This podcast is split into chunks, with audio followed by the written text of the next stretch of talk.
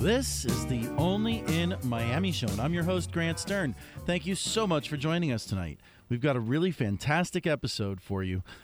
It starts with an interview with Lieutenant Governor candidate Annette Taddeo, who's Charlie Crist's running mate and up for election in the August 26th primary throughout the state of Florida and in Miami Dade County. Later, at the top of the hour, we are going to have the gentleman from Afro Roots Fest. Uh, Jose Elias, the director of Community Arts and Culture Inc., a nonprofit who is the organizer of Afro Roots, along with Juan Turros from Suenalo and Ojay Smith from The Resolvers, both of whom will be playing at the Afro Roots Fest this Friday night, August 9th. Then, at the top of the 8 o'clock hour, we'll have the Sports Hour with Drastic Fanatic. Each week on the Only in Miami show, I appreciate that you, the listening audience, give me a few minutes to indulge myself and share my opinions, my thoughts on issues that are affecting everybody in South Florida, or particularly in the city of Miami. And right now, one of the proposed White Elephant projects had, has had some major activity, and that is Jeff Berkowitz's Skyrise. The Skyrise proposal is to put a 1,000 foot tall, anatomically shaped tower into the harbor of the Bayside Mall. Somehow, that project was approved and put into referendum by our commission with very limited discussion to create a virtually free submerged land lease in the Bayside Marketplace's boat docks. And to create a referendum that would renew Bayside for 99 years exactly as it is without requiring anything of the current develop uh, the, the current owner, the current management company, and in addition to approve the Skyrise project as well. Personally, I think it's a tragic mistake. The Skyrise project has all the earmarks of a white elephant and all the makings of a potential liability for the city and possibly even the state or county or worse. Because it's located on the water, the Skyrise would require extreme maintenance. Maintenance well above a building that was simply located on land or located on land near water. And if the project doesn't work out and the developer becomes insolvent and declares bankruptcy in the federal court system, that's it. You, me, your neighbor, possibly your neighbor's dog, we're all on the hook. We will all be on the hook for this skyrise white elephant sitting smack and prime real estate in the middle of our city. And something will have to be done at that point. We'll have to operate it or tear it down or merely have endless, useless debates and spend vital money that could go to things like firefighters, police, teachers, roads, schools, anything on dealing with this white elephant and losing money on Bayside for another 99 years. It's my personal opinion that anybody who sees this referendum item should vote against it on August 25th at the primaries. This Tuesday, August 25th, may be our only chance to stop it. However, Charles Corda, a local resident, filed an appeal basically saying that the referendum item is illegal because referendum items must address only a single subject. And recently there was a hearing. At the hearing, the judge did something very unusual. Typically, these hearings tend to have arguments and then responses, motions, etc. In this case, the judge, before having heard even a single argument in court, merely based on the brief of the appellate, Charles Corda, issued a final ruling in favor of Skyrise and Bayside and in favor of keeping the referendum on the ballot, even though it clearly has one building that exists and one building that doesn't exist. But as Mr. Corda said, in actuality, the end result of yesterday's hearing might turn out to be the best thing that could have happened because he already filed his notice of appeal to the 3rd District Court of Appeals. That means that the matter is going to be heard by the appeals court before the election, which he said would have happened anyway. That being said, at this moment, the item is still on the ballot.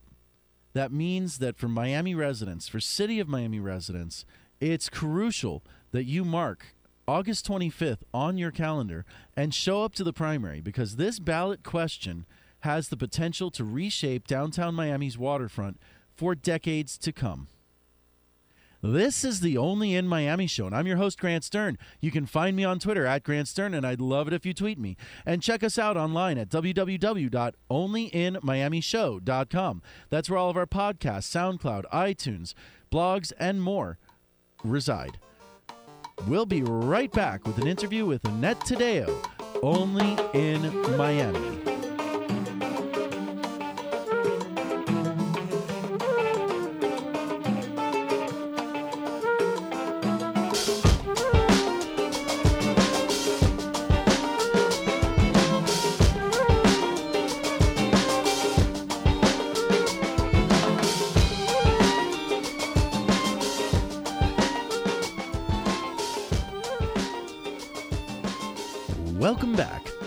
This is the Only in Miami show, and I'm your host, Grant Stern. We're here in studio with Annette Taddeo. She is the lieutenant governor candidate running alongside Charlie Crist, uh, and she wants to be the next lieutenant governor of the state of Florida. Thank you so much for joining us in the studio today. Thank you. I'm delighted to be here. So, let's start off by introducing you to the audience. Tell me a little bit about how your political career started in Miami Dade County. My political career started in Miami Dade County just being active in the party and really being um, uh, uh, active by participating, volunteering, uh, fundraising. And uh, it started with uh, what happened with Al Gore Okay. and the 2000 debacle and realizing that even one vote, you know, it just really hit home about how one vote really counts. And I got much more involved after that, uh, although I was already active and involved before that. Right. I, I found that most people have one seminal event Mm-hmm. that draws them in. I was actually at that rally on South Beach at midnight. Really? Yeah. Well, you know, for me, honestly, uh, politics started in college. Um, I ran for student government secretary, and um, it was I, I lost that election. It was not a good uh, experience. I ran for student government secretary, put posters all over the school. Now, mind you, it was University of North Alabama. Okay. And so the day of the election, the posters were uh, vandalized, and it no longer said Annette Taddeo for secretary. It said Annette Taddeo for deportation. Ooh. So at a very young age, you know, that really um, it was it was not a pleasant experience, but I am um, happy that it happened because it really made me who I am today. It made me want to fight uh, for the rights of others, want to uh, succeed in business, which I have. Um, Now so that tell, I could tell really our audience a little Yep. bit about what you do Yeah. in your private life. Yeah, no, and that's business how the whole idea for the business really got started. I started translating for the Tennessee Valley Authority, and that experience made me realize the importance of all of us communicating um, in other languages. We're in a global economy, and so my business is a translation business, and I've been very successful at it. Um, however, throughout the success, you always have your rough times, um, and I certainly know uh, what it's like to go to a bank and try to get a loan and be turned down. I also know um, that as a woman, you know, the, they would ask for my husband's information and his signature when he has nothing to do with my business. I was Pro- already successful be- in business before before, I married yeah. him. Yeah. before I even met him. Oh my. So anyway, so you know, these experiences as a as a woman business owner, as a minority business owner, I think are something that also bring additional strength uh, and and things that we need in Tallahassee. Just regular person trying to make it with a small business. yeah, Tallahassee is certainly an interesting town. I lived there for a couple of years as a college student. Yeah. Well, uh, Tallahassee right now and for quite a long time, you know, really has been run by special interests, lobbyists, uh, big corporations are the ones uh, running the show, and we need regular people that know those struggles of meeting a payroll and and what it's like because we we can't afford lobbyists. We don't have anybody up there lobbying for us. So I'm proud to be a part of the People's Ticket to represent the people and not the special interests.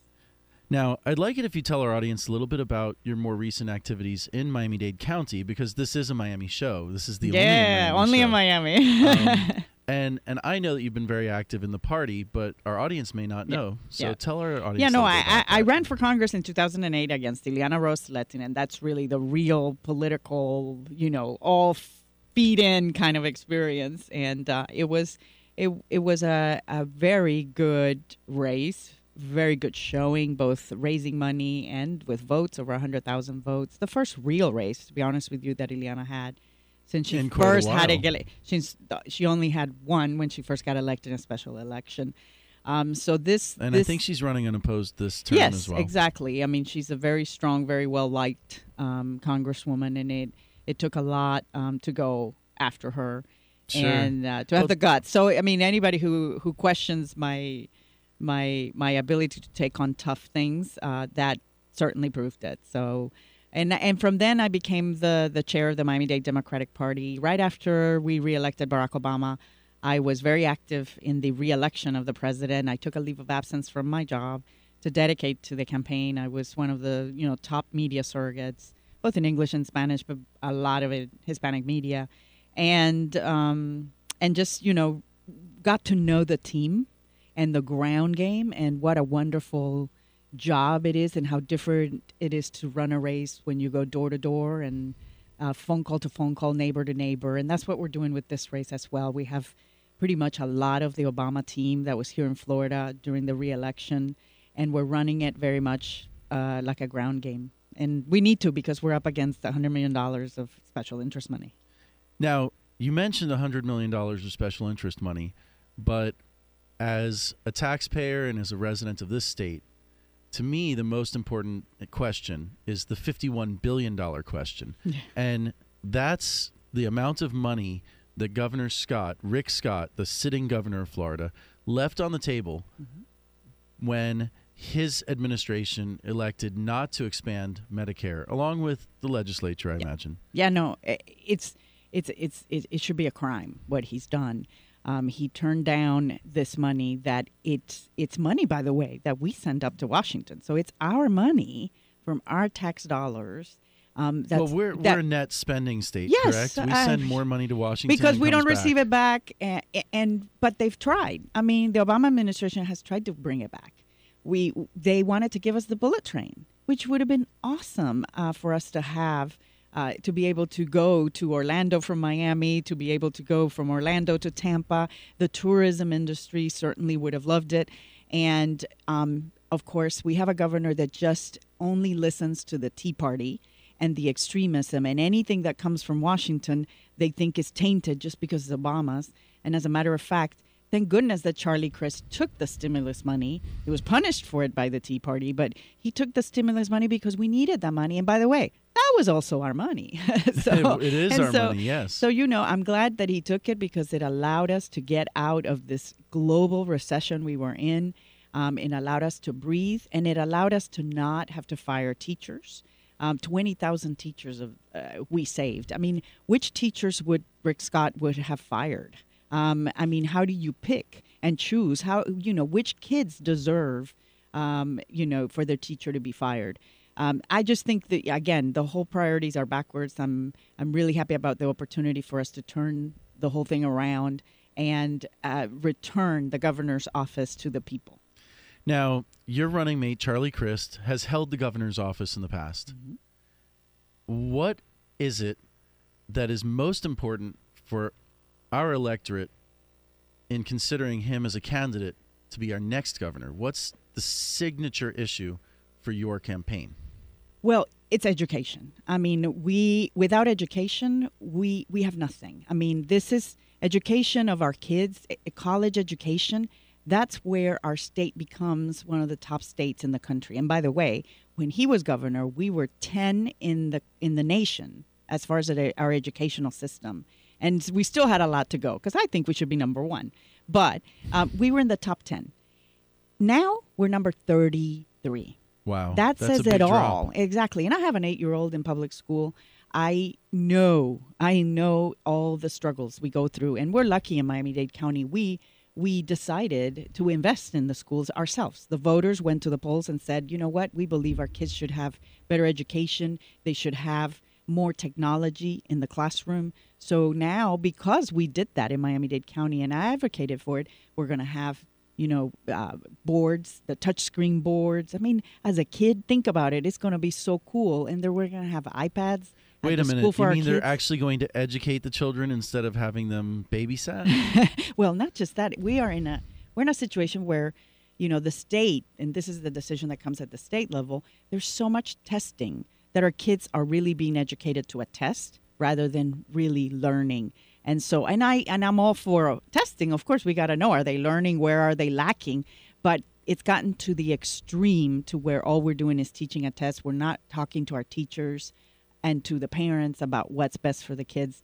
So, I mean, there's just a lot that we can do by getting our priorities straight and making sure that education is top of that. This year, we actually finally had a budget surplus. And what it uh, uh, uh, the state had a budget the state surplus. had a budget surplus. Right. And what happens? Rick Scott gives tax breaks to corporations, to his friends, his connected friends, and the the big corporations that are there in Tallahassee running the show. And uh, you know, he did invest, reinvest some of the money he took away from education because it's an election year.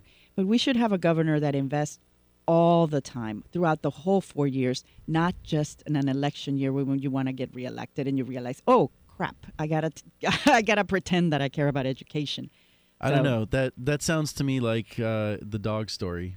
You know what I'm talking about. Governor Scott adopted a dog for the Oh, last election gosh. and then sent him back off. yeah, I was to, like, oh, uh, this dog idea. Yeah, yeah, I guess he wanted to seem more human. But honestly, he, you know, I don't know. It's a little odd when you have to seem more human by adopting a dog. I mean, Well, Mitt uh, Romney got in a lot of trouble for the way he treated his dog too. Yes, yes, yes. I and by the way, I'm a huge dog lover. I have four dogs. Oh, same here. I, I have one and a half dachshunds. Let's call it. Oh, cute. I have one Dotson. I have a goddaughter. Oh, well, you know, um, I, you know, just going back to Charlie Crist, I, I want to tell you that that's how, uh, you know, I measured Charlie. I measured Charlie by his deeds. And when he was governor, when push came to shove and he had to make decisions that at that time he was a Republican and his party was pushing him to make decisions that they thought were right for the Republican Party, he was like, no, I'm going to make the right decision for the people.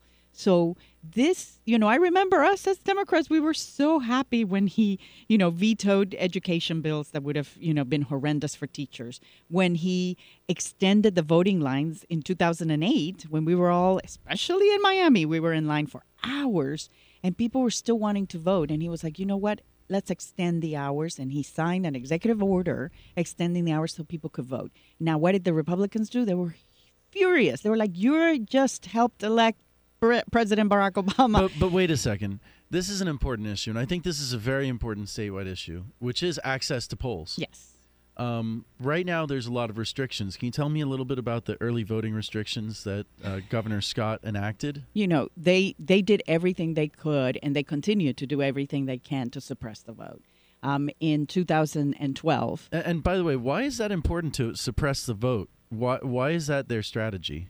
Because the only way they can win is to um, to suppress us, um, especially Miami voters, minority voters from the polls. They know Like they people in can't. urban areas where there's a lot more voters and not so many polling stations. A- and long lines. Um, certainly, you know, African Americans, for example, love to go to the polls on Sunday. What did they do? They stopped Sunday before Election Day polling because it was the famous "Souls to the Polls" day. You know, Um, there's so something they, ironic everything, about that. yeah. There's something really ironic about that. Early in the United States history, Yeah. all elections used to be held on Sundays Yeah. as a way of saying that there is no established religion. Yes, and So there's there's a real irony there, it- it- especially for a Tea Party. but it, think about it. They did Member. specifically the Sunday when is traditionally Souls to the Polls Day. So they did everything they could to make sure Barack Obama didn't get reelected. Now, now what they're doing is.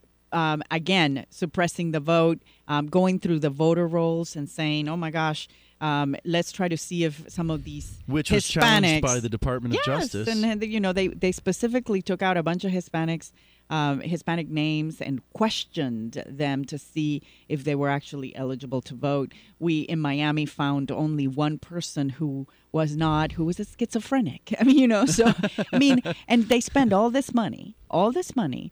Trying to find these state people, money. you know, Yeah. yes, these people that were supposedly voting and not eligible to vote because you know us Hispanics couldn't possibly be legal.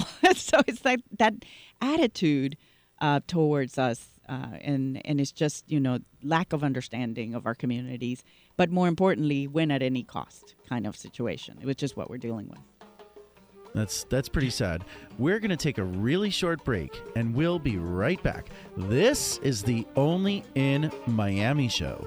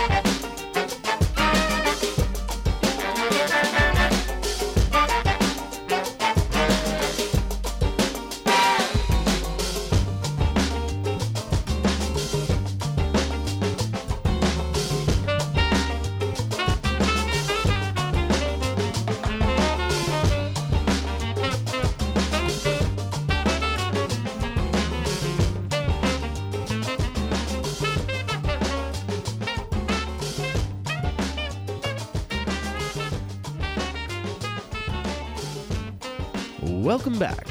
This is the Only in Miami show, and we're here with Lieutenant Governor candidate Annette Taddeo, who's running with Charlie Crist to be the next Lieutenant Governor of the state of Florida. Thank you so much for joining us in studio, Annette. Thank you, thank you. Having a lot of fun. Great. So, we were talking about the difficulties that Florida voters are having mm-hmm. in actually casting their votes, and that the state is putting a few roadblocks in there. Do you think that ultimately this could lead to our state being covered by the Voting Rights Act? I don't know, but I do know that um, that uh, Eric Holder sent a letter to the Scott administration, letting them know that they were watching them and watching everything that they were doing, because we know what they tried to do uh, just you know two years ago with the re- reelection of the president. So so at least we're watching, and somebody's watching, because it, you know I I have been in Miami Dade County. Um, at County Hall fighting, you know, first uh, meeting with the supervisor of elections about the whole re-precincting process. This is something that happens every 10 years. And we Just have like some. redistricting. Yeah. Yes, just like the districting, but this is re-precincting. We have some precincts that have thousands and thousands of voters, and some precincts that have just very few voters. My precinct just has like a hundred and something voters. Wow. So, so what happens is I go vote, and there's zero line. Sure. Um, and then these predominantly minority African American precincts have Higher the long lines exactly, and areas so it just and Brickell, Brickell is a perfect example. They just have huge density, huge lines. Um, this is, you know, in, uh, in South Dade, African American, North Dade, African American areas, it's just inexcusable. Well, not just that. I mean, I can give you a great example in my own neighborhood. I live in Miami's east side, Yes. near downtown, and the polling station that I go to, living east of Biscayne Boulevard today, Mhm. uh, rarely has a line. Although there are a lot of voters. It's all Yeah. high rises, Yeah. and you know, there's a lot of voters on the rolls. And I did see actually incredibly long lines when I was there as a poll watcher in 2012. Wow. Um, however, if you live west of Biscayne Boulevard, and there's a fairly growing population there west of Biscayne Boulevard now, you have to go to a firehouse that has about one or two parking spaces and maybe two polling venues, and I bet that covers most of the Overtown area as well. Well, I'm happy to report that because of all the meetings and all the fights that that um, I, I personally have with the mayor of Miami Dade County, in Miami Dade County at least, we have expanded the voting uh, places for early voting in November. Uh, so there will be more polling places to go vote early before election day, and because I fought, they did a partial re-precincting of the largest precincts. So again, these are the kinds of things you asked me how active and what have I been doing. I've been fighting for voting rights. I've been fighting for people to not have to stand in line. And then we also have the fight of the bathrooms. Um, you know, I don't know if you heard, they they actually send a letter uh, to some of the representatives that represent people um, who are in wheelchairs or uh, elderly, or i i- they really wanted to know the bathroom accessibility for voters, and they said uh, nobody was going to be able to go to the bathroom. What? yes, and this was highly publicized once we found out, and then we started the fight. And I will tell you that fight's still going on. Um, about the bathroom accessibility. We have a lot of elderly that are on certain medication and they have to go to the bathroom. And certainly, if they have to stand in line, um, if they're going to be there a while, we don't want so, anybody so having you're to go saying that if somebody wants to vote right now as it stands, you got to cross your legs. Um, yeah, you know, I, I That's just a little odd. Yeah, no, It's- but, but this is a a new. issue. This is another fight. This is another fight, and it's just uh, un, you know, unbelievable that we're having to have these fights now because we've brought it to the news and to the media and everything to everybody's attention. Um, we fixed it somewhat, um, and they did say the bathrooms were going to be accessible. The problem is all the people that vote at churches. Some of these churches um, don't have to follow The ADA, compliance, sure. so or they're grandfathered yes, and, and so I suggested that they bring in, you know, uh, you know, porta potties. porta right? potties, especially for handicapped people and things like that. So, so there are solutions and things that we are trying to bring to the table to ensure that people can vote. Obviously, I I also suggest people vote by mail. Um, it's you know it's it's a it's a it's a it's a much easier way to vote. However, you know, obviously we have to look out for all those people that want to fill out your ballot and tell you how to vote or tell you sign here and then There's- you know these been are, there's been yes and so instances of that I'm happy to say that the County. PBA at least for now for the primary um, has put out a reward for anybody who lets them know of anyone uh, That- collecting ballots Police Benevolence yes, Association. Yes, so they are since our own government is not doing anything about it. Well, They the- are- Our they're- district attorney doesn't prosecute much, but she does seem to do these IP. You know, they look up the the internet protocol address if they don't like the person, and they Yeah, go out there and say, "Oh, this person drew some absentee ballots from their office." yeah. Um, actually, one of my pet ideas that I think they're doing in Oregon right now for all elections, statewide and national, is to do a hundred percent Yeah. absentee ballot. What do you think about that? You know, it's it's something uh, to look at. It's cheaper, um, and um, you know, but again, here in Miami-Dade County and throughout Florida, we really have to be concerned about the problems we have. So we first have to fix the problems of the elderly communities that are taking a, they're taking advantage of them. Um, a lot of them in the comedores and in, in Miami, where you know their vote is pretty much um, counted on, especially by the Republicans. So we so we have to watch out. But I I think just feel like- technology needs to be looked at as well. I mean, there's just a lot of things. I'm a very open-minded person, and Charlie Crist is as well. And we just need to look at solutions to enhance voting rather than try to suppress voting. We should be asking people to be a part. Can you imagine if we had almost 100% participation in our voting process? I, you know, I just feel like most local candidates, especially, and this is something that's controlled by the state, Mhm. but it impacts every single locality. Most local candidates spend the bulk of their money once they're indoctrinated and maybe have lost an Mhm. election Yep. by doing grassroots and phone calling and Yep. networking. Um, they spend most of their resources on absentee ballot, you know, issuance. There's a yes, there's a, just a lot of resources that we're using, but you know, like I said, we have an open mind about a lot of things. Um, we believe in looking at new technologies, new things, which is again, I, I just be, I know we have to go real soon, and I want to make sure that I get in science. Uh, you know, Let's talk uh, about yeah, it. let's What- talk what- about what- that because about we believe in science, and as a matter of fact, cool. I know, uh, you know, and when Charlie Crist was governor, he actually um, starting invest started investing in new technologies, new ways to create jobs. We believe in the sun and solar energy. Imagine we are the sunshine state, and we are not the state that is the you know that in, is That's investing. We should have every solar, home yeah. with solar panels. Imagine how great that would be. But of course, we have a a, a bit of um of a monopoly when it comes to our energy uh, uh, providers, And, and, and, that actually brings up an important topic locally Mhm. that's controlled by the state, and that Yep. is a, a set of high transmission power Absolutely. lines. And I- don't know all the details because I live up here up north, so I'm not like involved in the fight. But I it affects all of us. areas. Yes, it affects all of us. And and So- Rick Scott just just approved. Um, what did he approve? they, they approved for us for FPL to put these horrendous uh, high powered, uh, you know. The- uh, The the, The- overhead, the the catenary towers, the really large, like what 150 Right, foot it's, tall it's ones, horrible. It, it really is horrible. Right along US one, all the way down. And again, it's all the way down US one, all the way down? US one. a- And and I don't know the last time you were on US one, the traffic. Can you imagine as they try to build these things?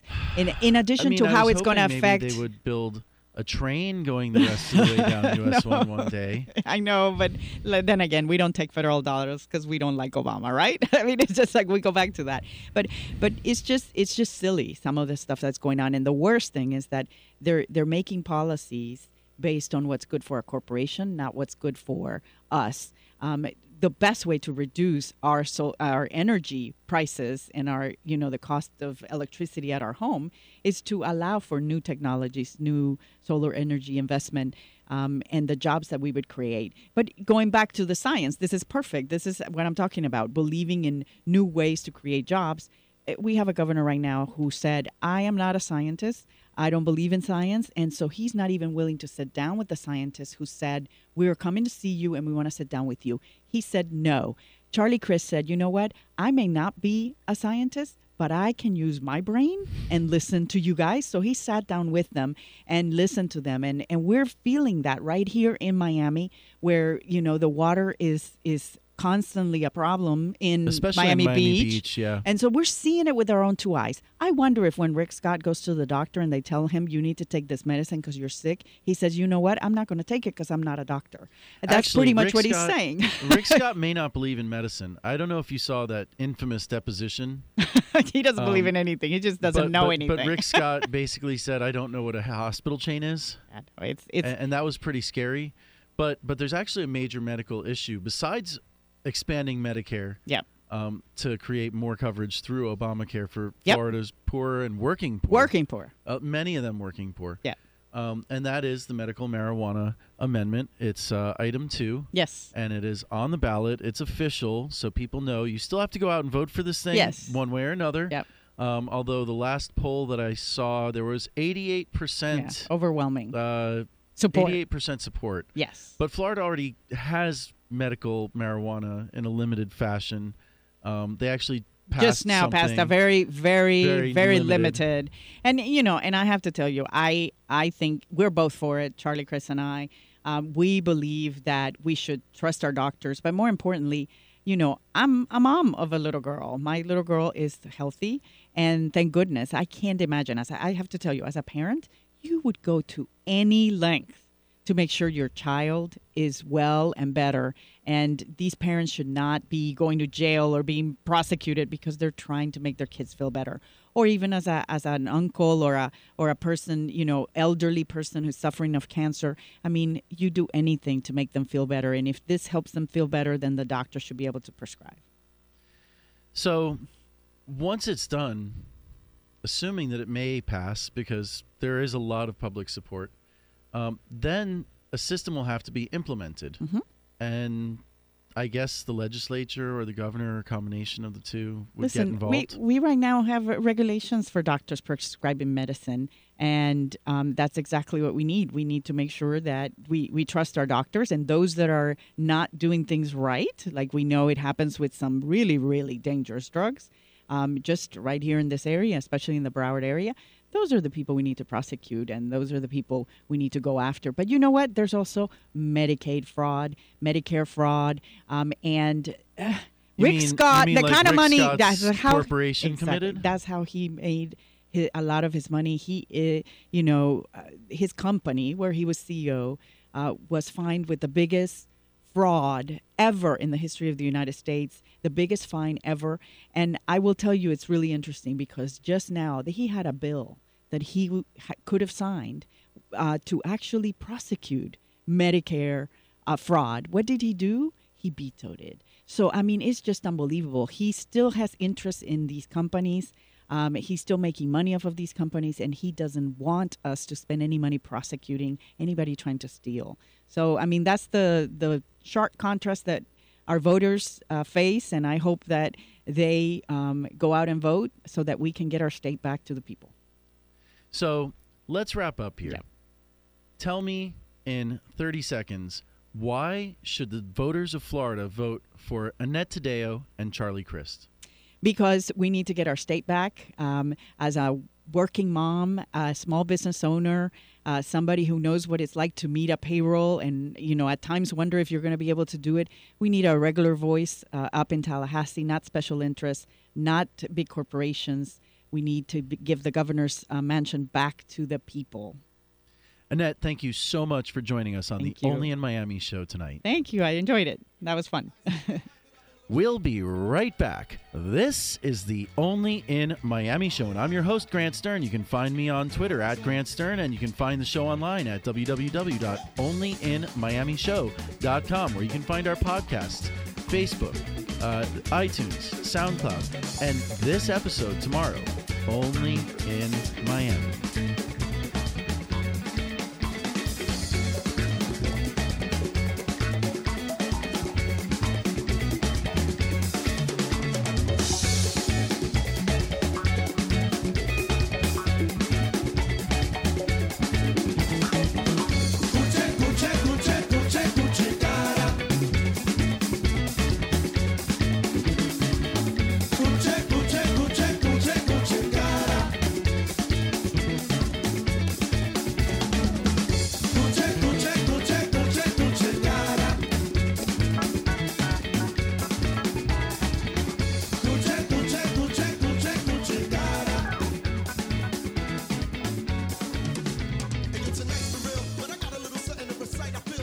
This is the Only in Miami show, and I'm your host, not Grant Stern, but the Drastic Fanatic, and I'll be taking you to the 9 o'clock hour tonight. First, we're going to start off and discuss about a big concert coming into town here um, on August 9th at the Community Arts and Culture Center. We're going to have uh, a caller on the line here from Jose Elias, and he's going to be discussing exactly what goes on on the 16th uh, rendition of this uh, festival. Jose, you on the line. Yeah, I'm here. Hey, how are you? I'm good. And yourself, man? What's going on? All is well. All is well. Thank you. So, uh, tell our listeners out there what can we expect coming up here at the show. Well, this year, you know, every we got something that's you know different from from the previous years. We always like to focus on the evolution of African culture, and this year uh, definitely is a great example that a lot of the bands represent that, you know, in like reggae and Afrobeat, uh, funk, Latin, and soulful sounds. So we brought some of the best that Miami and South Florida has to offer this year. Uh, of course, with Suenalo and uh, the Resolvers, as you all know, a lot two of the the, the hottest bands, uh, you know, representing Absolutely. uh, that evolution of African culture in our community, and uh, and of course we always like to bring in an African artist every year. Uh, you know, in the last couple of years, we've been bringing in a lot of artists from out of town. This year we have Morikeba Kouyate, who is a uh, Senegalese kora player. Uh, for those of you who don't know what a kora is, it's an African harp that consists of 21 strings, and uh, he plays music uh, that would be considered uh, um, uh, storytelling by most, which they, they call in, in Africa they call these storytellers griots, and they tell stories through music. So uh, this uh, gentleman, Morikeba Kouyate, who I've had the pleasure to meet, uh, known now for about uh, six, seven years, Mhm. is uh, uh, his lineage goes back 700 years Wow. Um, of of being uh, you know choral master choral player and and of course a griot. So he has a lot a lot of songs on, under his repertoire to It's say like- the least. Sounds like a like African blues type of thing, right? Yeah, you could say that. You know, it is. It, it's like you know African folk music. You could Right. you could you could put it down like that, or you know it could be like the blues as well. But yeah, it definitely is traditional.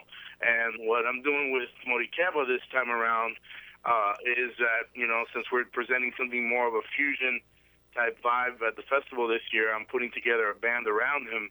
Um, you know, including myself on guitar and tres, and a bass player and a drummer and a, and a guest percussionist to come on as well uh, to do a collaboration with him for his performance. So that's going to be something that's only going to be seen at the festival. Uh, Right. We like to take pride in, in, in that we always present unique um, uh, shows at the festival, uh, which usually consists of different artists collaborating at the festival. You only find it at the festival. And uh, this year, uh, we have that going on with Morikeba.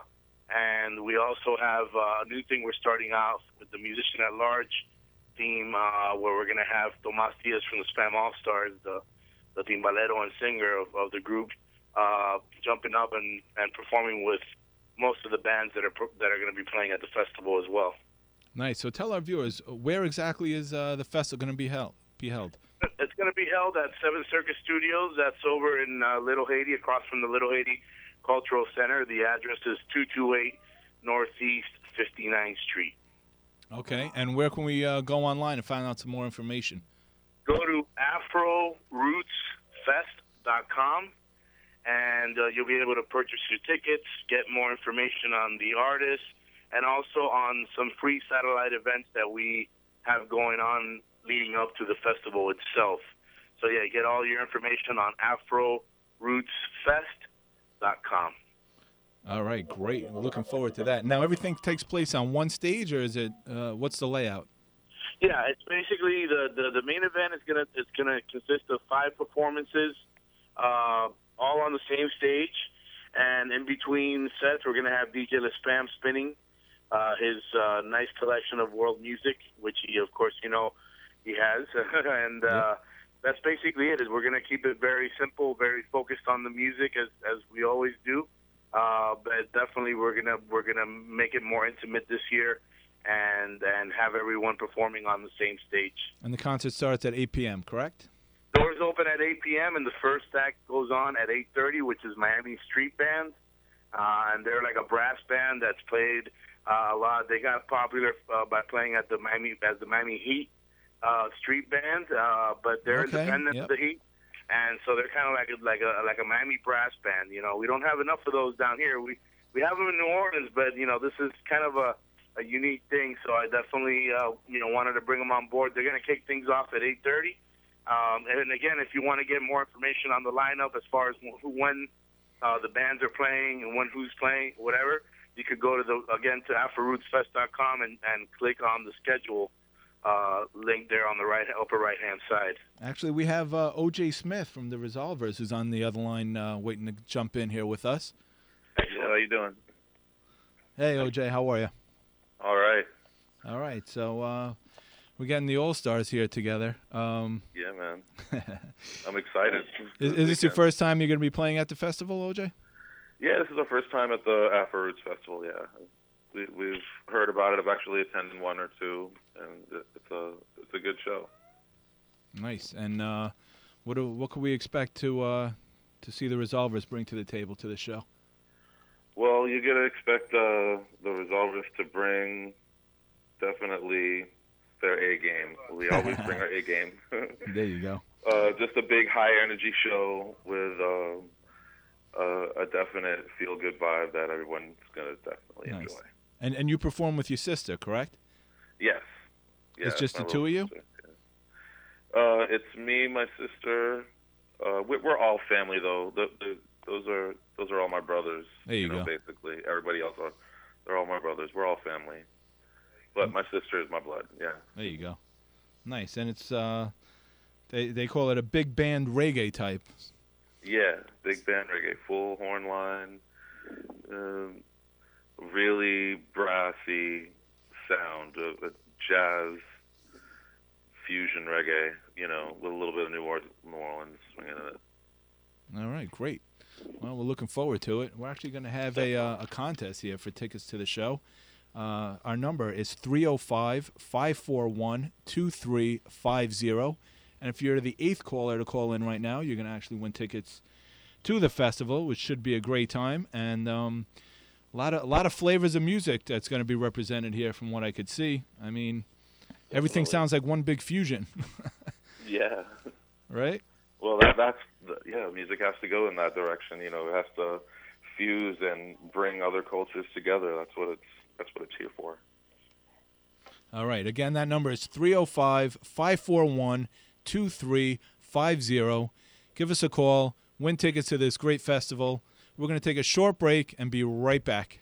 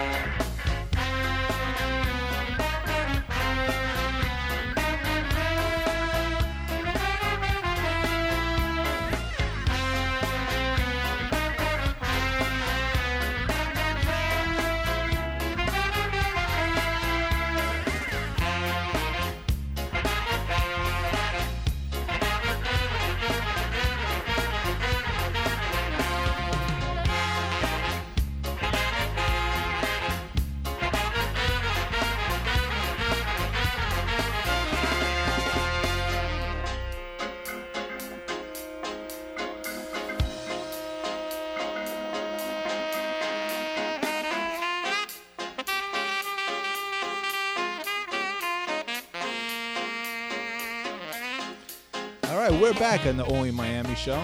So how about that, Ojay? We threw we threw a little Nice. resolvers on there for you. Yeah, man. That's what's up. So, um, how'd you guys get into big band reggae? Where'd you get- where'd you um? Is that was that was that like an existing genre, or you guys kind of cooked it up yourselves? We kind of cooked it up ourselves. Yeah, it uh, well, we we started out as a five piece, and we we were doing well with that, and then we had this gig at uh, a Live Nation gig. Wasn't really paying much, so we decided to show up the headliner and like hire hire some horn players. Right. So we hired the horn players and did a good job. Of, you know, we accomplished what we wanted to do, but decided to keep them.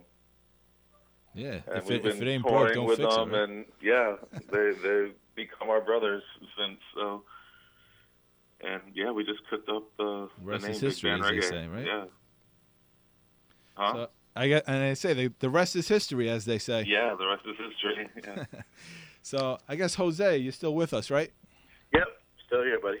So um, tell us. I guess uh, we heard a little bit of the Resolvers here. I mean, the, the different acts that are also going to be playing, is it similar stories, or like people just cooked up their own type of music, or You know, I, I think that's that's pretty much the case for a lot of bands here in Miami, man. You know, we got lots to draw from, lots of cultures, you know, and uh, and for the most part, I think everything coming out of Miami in the last 20 plus years, I would say you, you get a lot of that. You get a lot of that gumbo, you know, and uh, the music is definitely a reflection of what's going on. Um, and again, you know, the the festival celebrates the evolution of African culture, which is everything from the Caribbean to South America to North America, you name it. I mean, you know, there's a lot of is. music that that's that's come, you know, over the the last you know century, you know, and uh, it's it's great, you know. I mean, we're we're, we're happy. We're we're I, I think we're very lucky to have what we have here, man.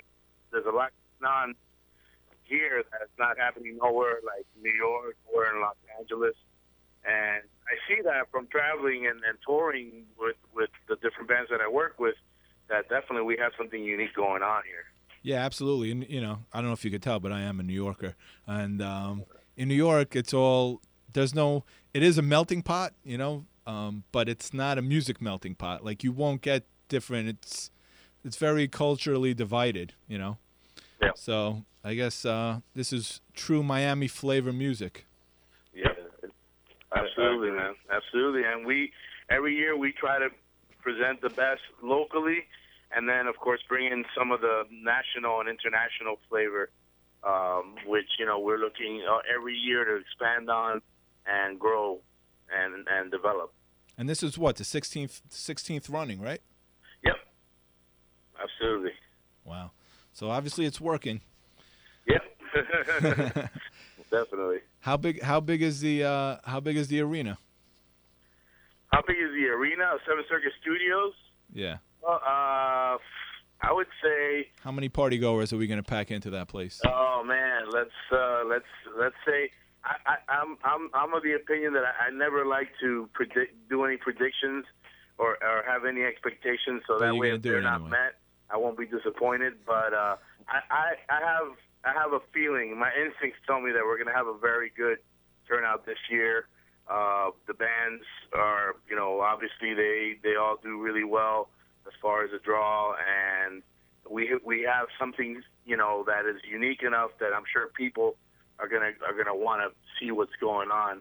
And like I said, we offer things, uh, collaborate like collaborations, musical collaborations at this festival that don't happen anywhere else. You know, every year we got something uh, going on that's only gonna happen at the event. You know, so that's another, I think, reason why people should check it out because definitely they're gonna see not only uniqueness in, in all these different cultures and stuff, but you're also going to catch maybe some, you know, some musicians from one local band collaborating with Another. one of the bands Yeah. performing, you know, which Tomas Diaz, for example, musician at large, is what we're doing with him this year.